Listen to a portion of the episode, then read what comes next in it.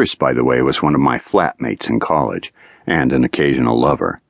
The son of a billionaire industrialist from Oregon, Chris had been planning for the event weeks before D Day, spending cash to arrange the best sound, best setting, best booze, and of course, the hottest girls from all around.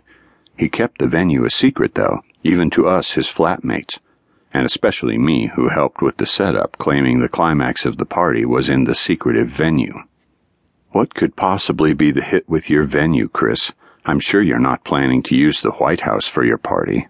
I teased him, anxious to share in the secret. The White House is a shanty compared to the spot we are using for the party, and guys will mention my party in this college years after we are gone. Gothic Party of 2014. Evergreen, they will say, he boasted to me, updating his status on Facebook and inviting more fellas online to the gig. So tomorrow night you will just ferry all of us in your dad's private jet and fly us to Washington? Or better still to New York to have the party on the Statue of Liberty, interjected James Black, the second male in the house, making sandwich and lemonade on the kitchen counter. Statue of Liberty? Ha! You are a clown, James although that location would have been hot for my Gothic party, but we are using a more exotic venue. Don't push it. I won't say a thing until tomorrow. Knowing Chris for Chris, a stubborn guy like his dad, we all let him be. No need to jump the wagon when tomorrow was just a tick away. Instead, I called Stacy Mush, James's girl, around to spend the weekend, and together we went into town to shop for our Halloween costumes. A pass for the party. At Halloween Masks, the one stop shop for everything Halloween in Illinois, I scanned the racks for appropriate garb to rock to the party. I needed something gothic and sexy to go with the theme of the party, and finally settled on a pink zombie ballerina costume, which came with garter and pantyhose all in silk. Stacy chose a deluxe Victorian vampiress costume with wire corset that pronounced her ample cleavage, rocked on a knee-high leather boot.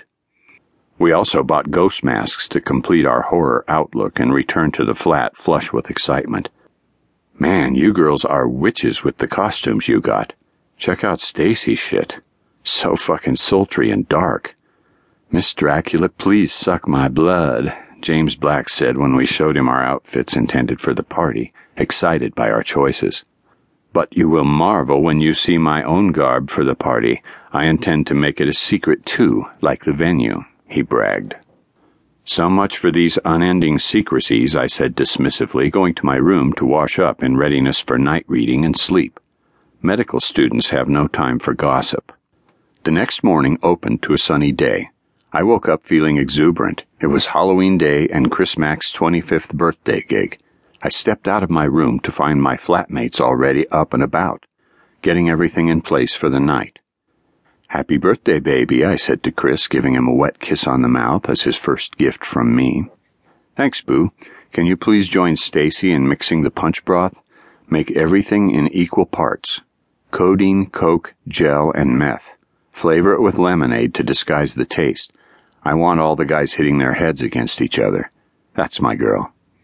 Boy, you sure want to kill somebody with your party. All that substance is going into the punch? Thank God I won't be drinking from it. I joined Stacy as he bid, cutting and squeezing fruits into the punch broth and putting it in the fridge later to chill. We checked the confectionaries in the oven and set up booze and coolers, making sure everything was as it should be before people started to show up. Afterwards, we gathered in the living room to watch Merlin and welcome Chris's invited guests, who began to file in by late afternoon. By sunset, our flat had become filled with party people all dressed in Halloween costumes that turned our place into a Gothic assembly. Guys from our college, along with their dates, as well as other of Chris's friends who came from outside Illinois, moved about in various outrageous outfits, mingling and waiting for the appointed hour.